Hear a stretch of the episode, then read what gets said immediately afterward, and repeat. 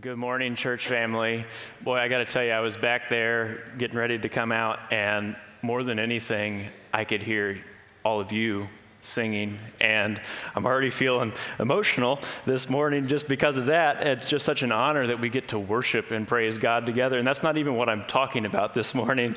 So, again, it's an honor to be here. Um, I also want to welcome those tuning in online. I'm really glad that you're here. I may not be the online host this morning, but so glad that you've joined us.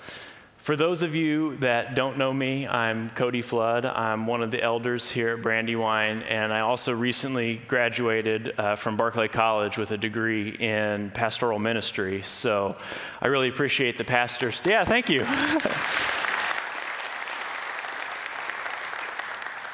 So I really appreciate the pastors giving me the opportunity uh, to share this morning and practice my preaching a little bit. Hopefully, you guys don't mind being practiced on. So, uh, but what's even more exciting than being able to share this morning is that I get to say this the candle is lit. Yeah.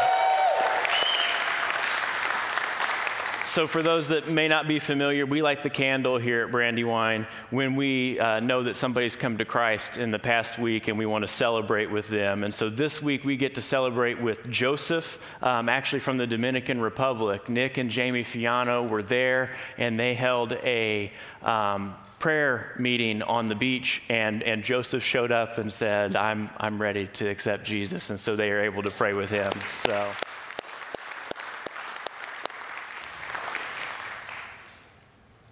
This morning, I'd like to begin uh, with a reading from Ephesians chapter 4, verses 11 through 16. And I really love the picture of the church that the Apostle Paul paints here. He writes, Now these are the gifts Christ gave to the church the apostles, the prophets, the evangelists, the pastors, and the teachers. Their responsibility is to equip God's people to do His work and build up the church, the body of Christ. And that's what I'm hoping to do today. Um, he continues saying, This will continue until we all come to such unity in our faith and knowledge of God's Son that we will be mature in the Lord, measuring up to the full and complete standard of Christ.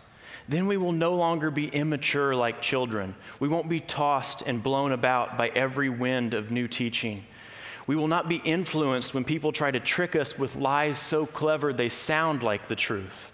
No, instead, we will speak the truth in love, growing in every way more and more like Christ, who is the head of the body, the church. He makes the whole body fit together perfectly. As each part does its own special work, it helps the other parts grow so that the whole body is healthy and growing and full of love. That sounds great, right?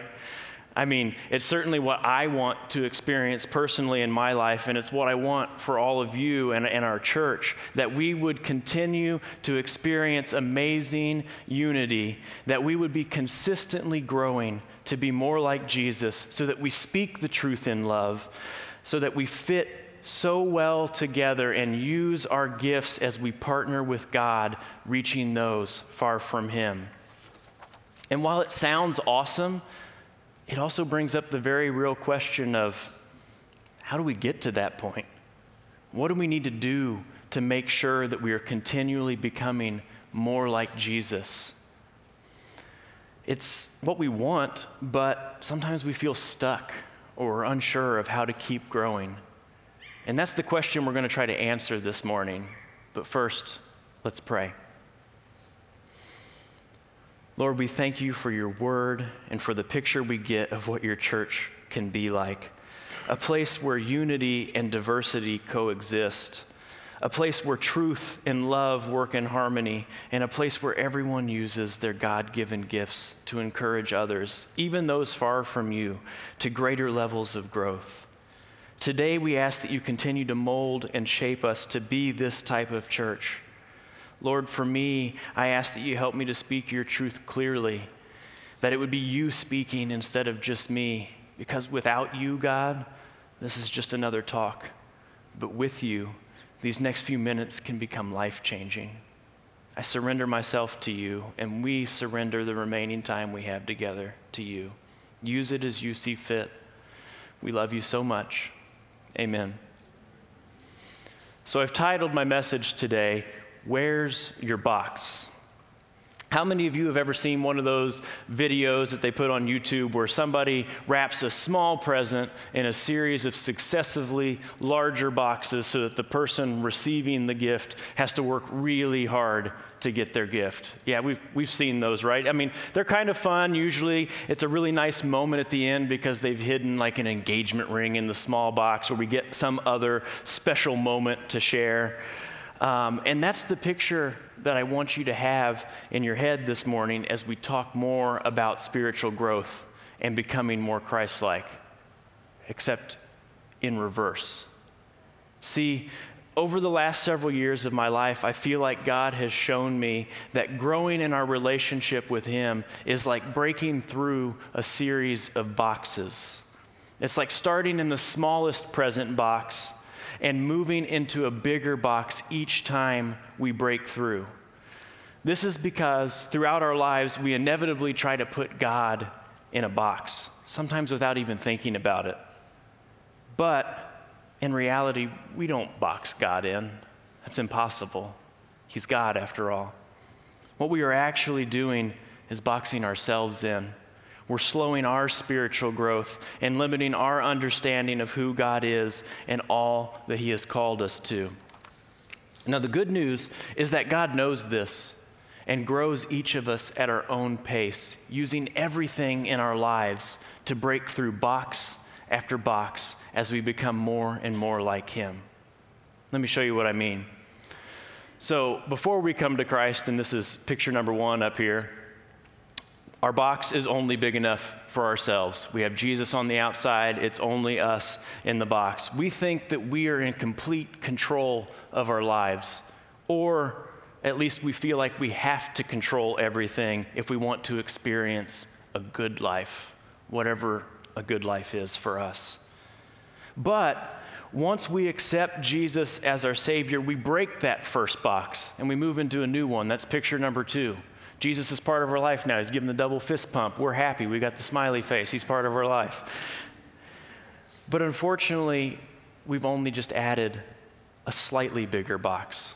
And this is because there's still areas of our life that we haven't completely surrendered to Jesus and we're still trying to control.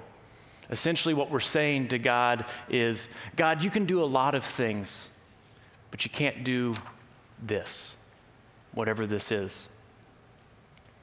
But God, in His grace and patience, continues to use everything in our lives to reveal Himself to us and encourage us to surrender ourselves to Him.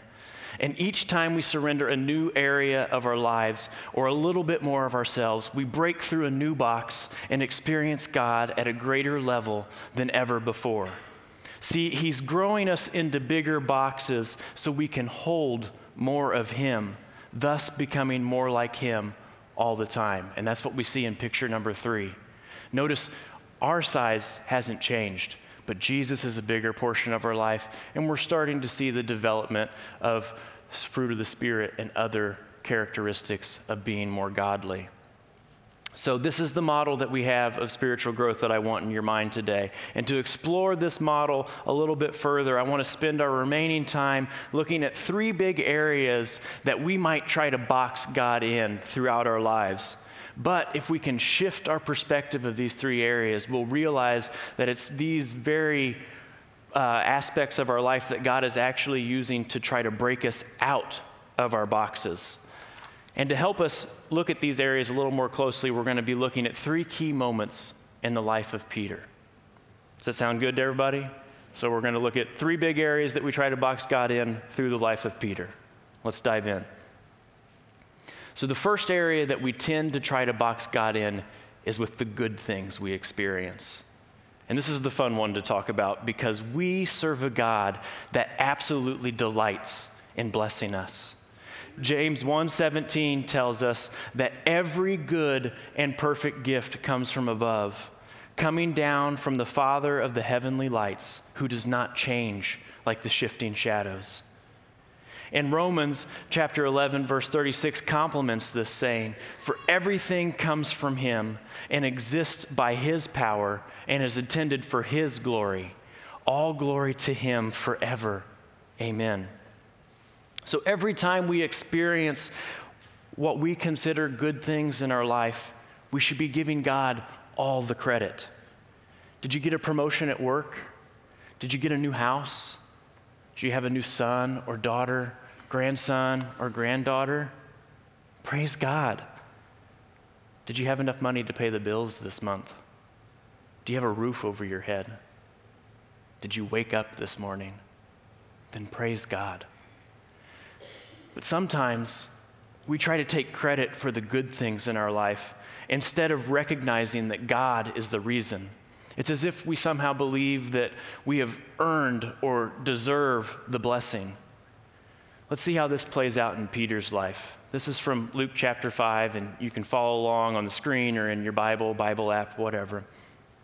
Luke chapter 5 reads One day, as Jesus was preaching on the shore of the Sea of Galilee, great crowds pressed in on him to listen to the word of God. He noticed two empty boats at the water's edge, for the fishermen had left them and were washing their nets. Stepping into one of the boats, Jesus asked Simon, who will later be named Peter, and it was the boat's owner, to push it out into the water. So he sat in the boat and taught the crowds from there. When he had finished speaking, he said to Simon, Now go out where it's deeper and let your nets down to catch some fish.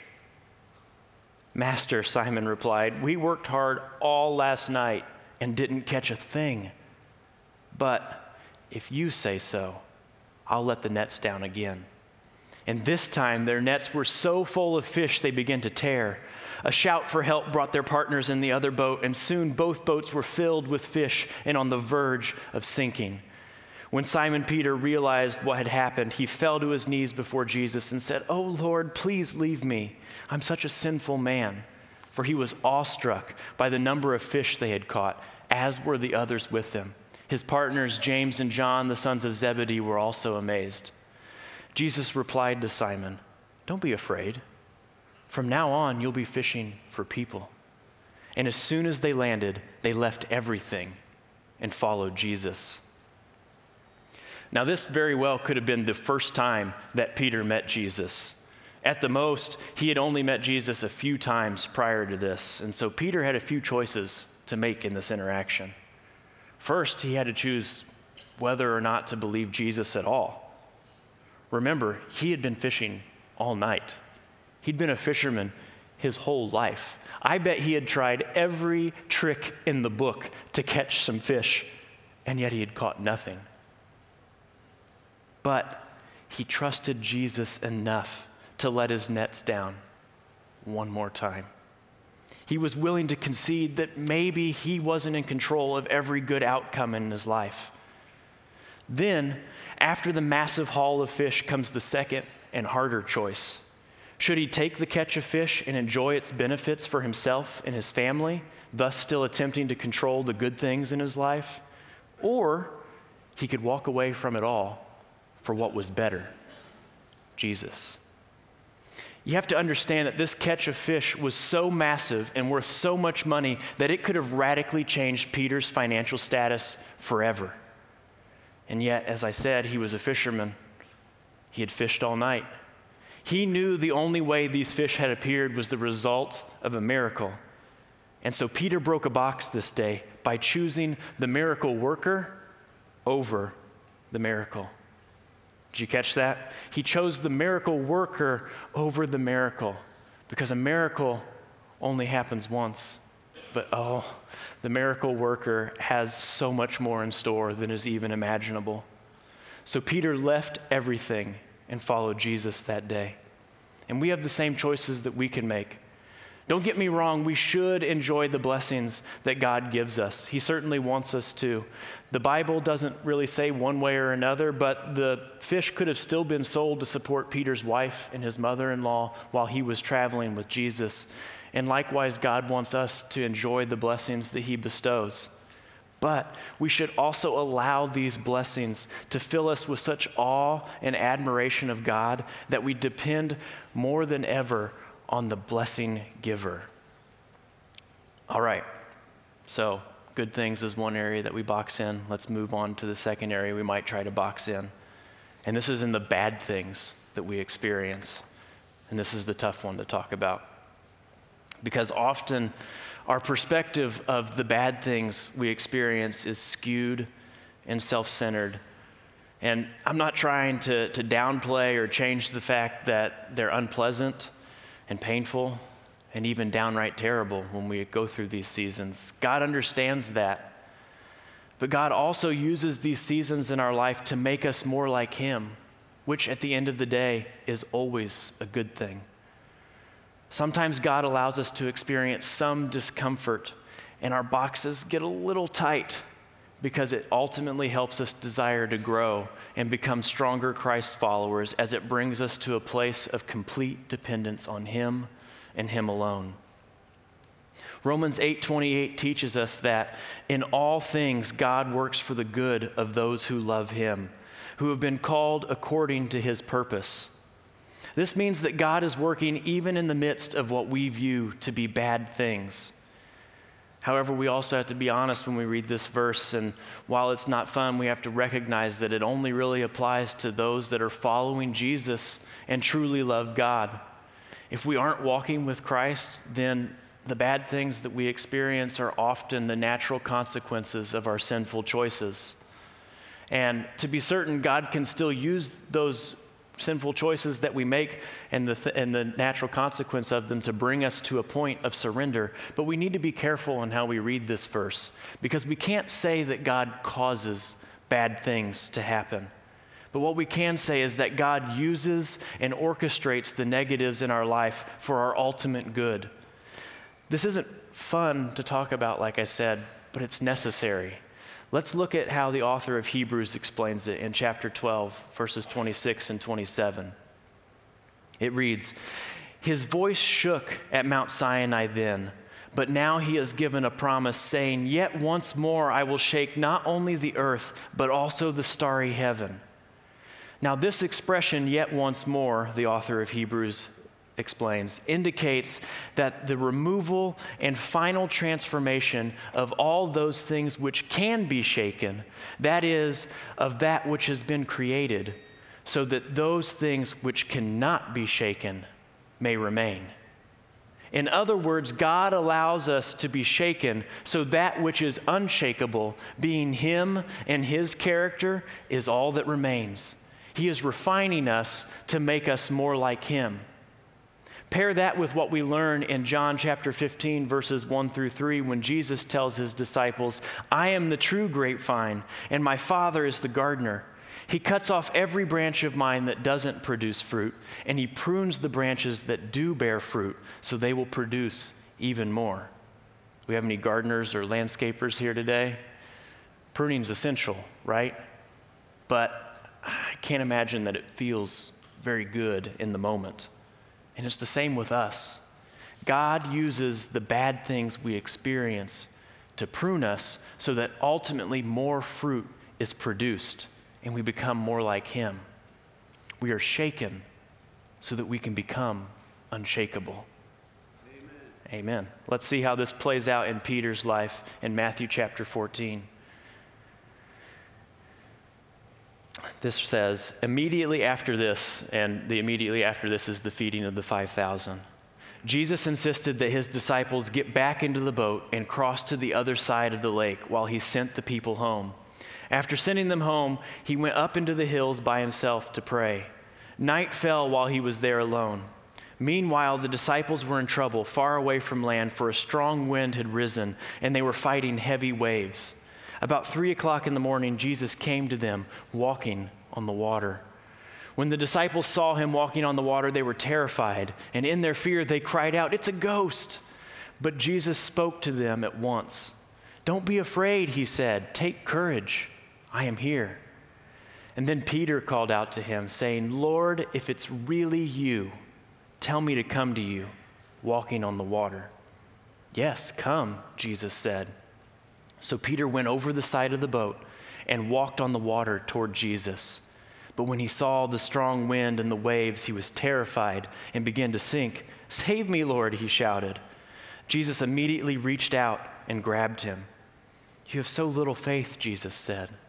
Why did you doubt me? And when they climbed back into the boat, the wind stopped. Then the disciples worshiped him, saying, You really are the Son of God. You see, at this point in, in, their time with Jesus, the disciples were still trying to decide who Jesus was exactly. Was he just another great teacher, a prophet even? Or was he the Son of God, the promised Messiah and their Savior? Especially after witnessing Jesus feed over 5,000 people with just a few loaves of bread and fish, I'm sure this was fresh on their mind as they were crossing the lake. And again, several of these men had spent their lives fishing. So I have a hard time believing that they would have gone out on the water had they known a storm of this magnitude was coming. No, I think just like so many of the bad things that we experience, this storm snuck up on them, seemingly appearing out of nowhere. And despite all their experience on the water, all the hours spent masterfully controlling their boats, they find themselves in a life or death situation with death getting closer by the second. And it's in this life or death moment that Peter is once again faced with a choice.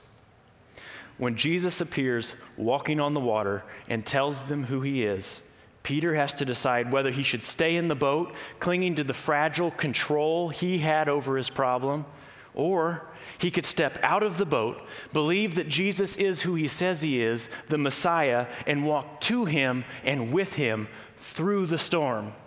Do you hear what I'm saying today? Somebody needs to hear this today. You are in the middle of the storm, and you need to let Jesus be who he says he is. Maybe it's a rocky relationship, maybe it's financial hardship, maybe it's a health crisis for you or a loved one. Maybe you're filled with fear because of the state of the world. Or maybe you're just feeling crushed under the weight of a sinful temptation. Whatever it may be, you need to step out of the boat in what little control you have over the situation and go walk to Jesus. And it's important to point out that this may be a gradual process. Even Peter got overwhelmed by the wind and the waves and he started to sink. But Jesus was right there when he called out to him.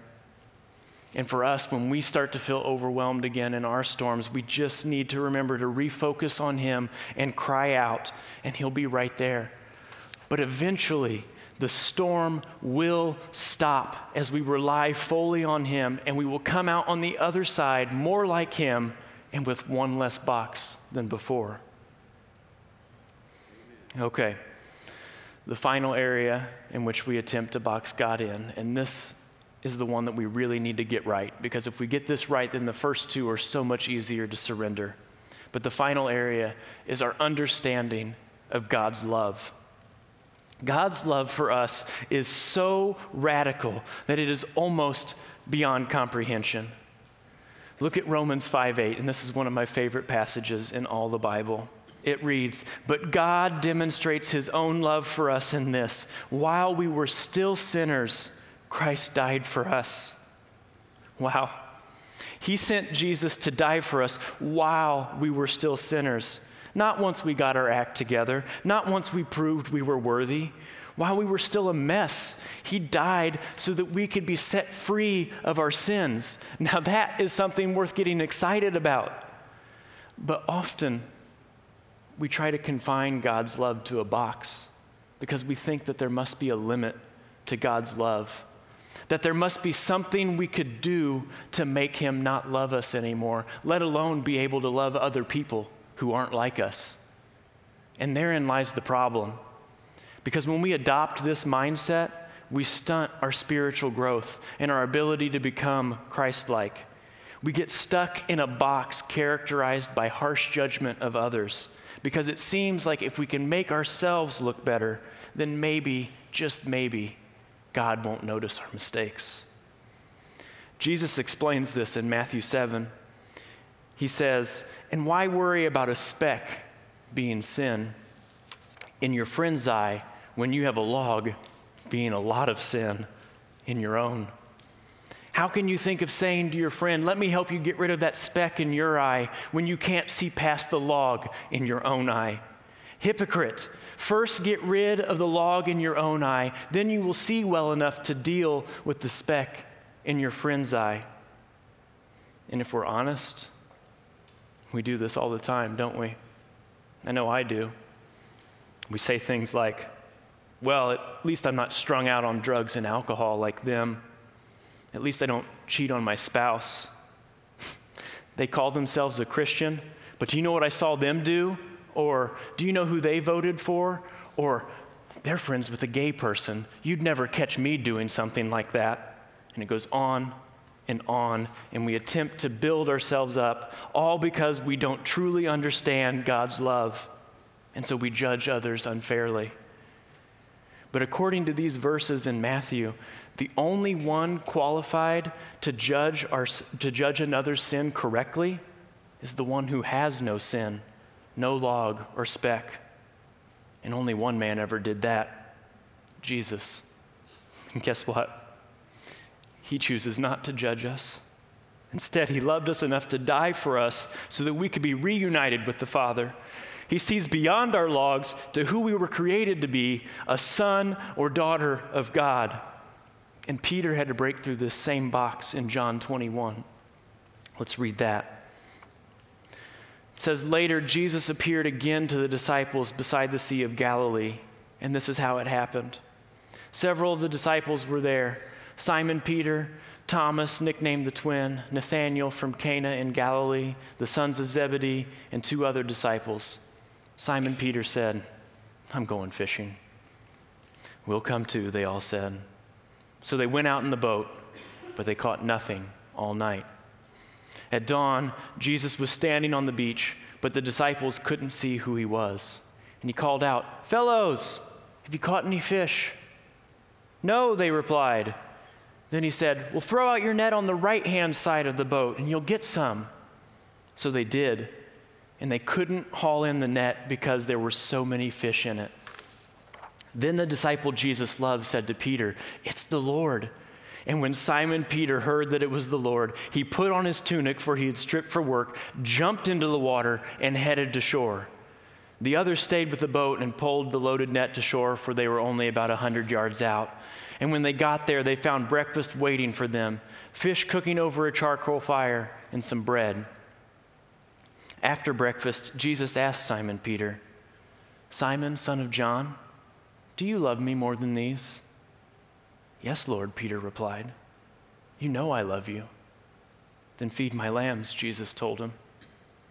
Jesus repeated the question Simon, son of John, do you love me? Yes, Lord, Peter said, You know I love you. Then take care of my sheep, Jesus said. A third time he asked him, Simon, son of John, do you love me? Peter was hurt that Jesus asked the question a third time. He said, Lord, you know everything. You know that I love you. Jesus said, Then feed my sheep. And then he went on to reiterate his call for Peter, telling him, Follow me. This story takes place after Jesus' resurrection. And frankly, the disciples are still trying to make sense of it all. Jesus was dead, but now he isn't. What does it all mean? Peter, especially, is likely still wrestling with the fact that he was the one that denied Jesus three times prior to the crucifixion. And so there is his choice. He could stay stuck in that state, wallowing in his guilt and self pity because he had denied Christ, carrying around his log of sin, and he probably would have led a miserable and judgmental life. But that's not what Peter chooses. Instead, Peter once again jumps out of the boat when he recognizes Jesus is present and he goes to him. He then gets to encounter the grace of God as Jesus gives him three opportunities to declare his love for him one for every time he denied him, before having Jesus reiterate his call to follow him. And I think that Peter shattered his box around God's love that day and stepped into a new identity of one that loved freely because he knew that he was freely loved. And Peter went on to become one of the central leaders of the early church, winning many for Christ because there's no limits to God's love for us, no mistake that's too great. And we get the same choice as Peter. When we begin to embrace our identity as one unconditionally loved by God and accept Jesus as our Savior, we can start to see others with the eyes of Christ as those worthy of love instead of our judgment. In fact, our job really isn't even to reveal their specks to them. The Holy Spirit will do that if we do a good enough job of introducing them to Jesus. Even better, once we allow Jesus to transform us and our identity, we may see clearly enough to realize that what we once thought was a speck in somebody else's life wasn't even there to begin with. It was just our own clouded vision. So, those are three areas that we try to box God in sometimes. But let's bring this full circle and answer the question how do we break our boxes? How do we keep growing so that we can be more and more like Jesus? Well, it's a two step process. First, we need to recognize what the boxes are and specifically name them. And they could be anything, not just the areas we focused on today. But what they do all have in common is that our boxes are created by fear or some misunderstanding of God's character. And then, secondly, once we recognize the box for what it is, we need to surrender control of that area of our life, whatever it may be, and hand it over to God.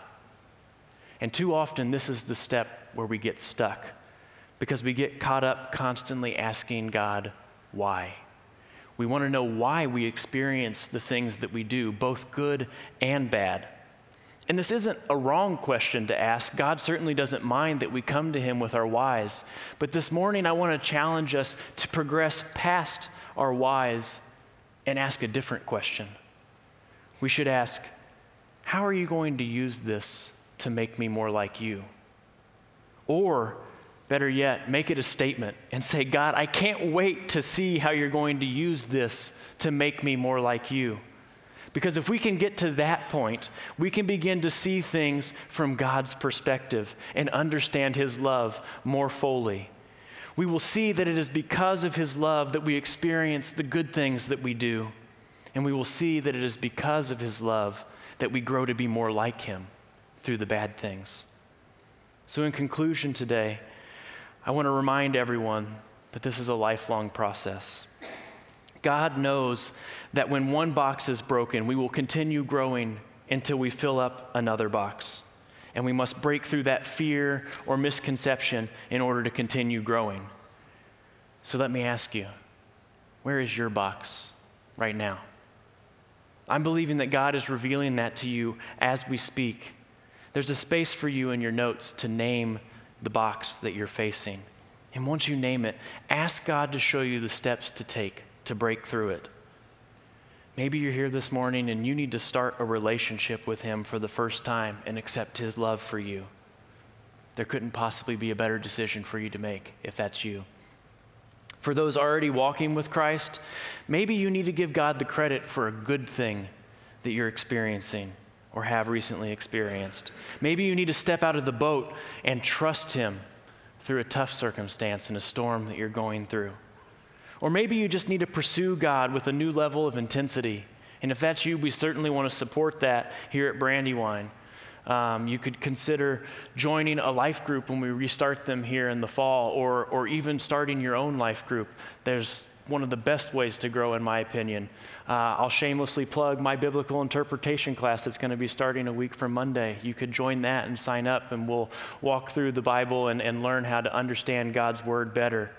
Come to the worship and prayer service tomorrow night and experience God in fresh new ways and let Him meet you right where you're at.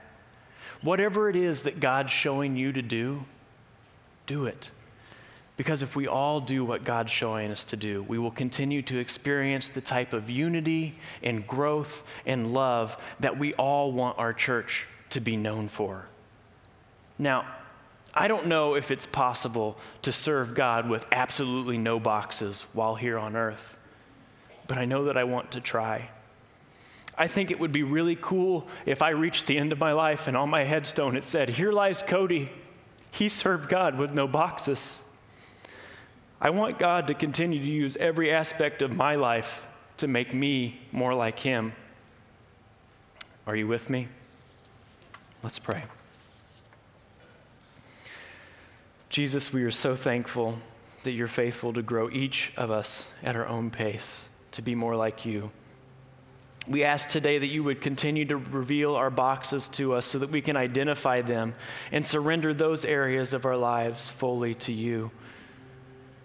Jesus, for those that are recognizing new boxes at this very moment, new areas that they have been holding back from you, I ask that you reveal the steps that they need to take to break through these boxes and experience you in amazing new ways. And Jesus, I pray for our church. Help us to always be characterized by love and unity and positive growth. And Lord, some of us here today may not even be in a relationship with you. Their boxes have only been big enough for themselves up to this point.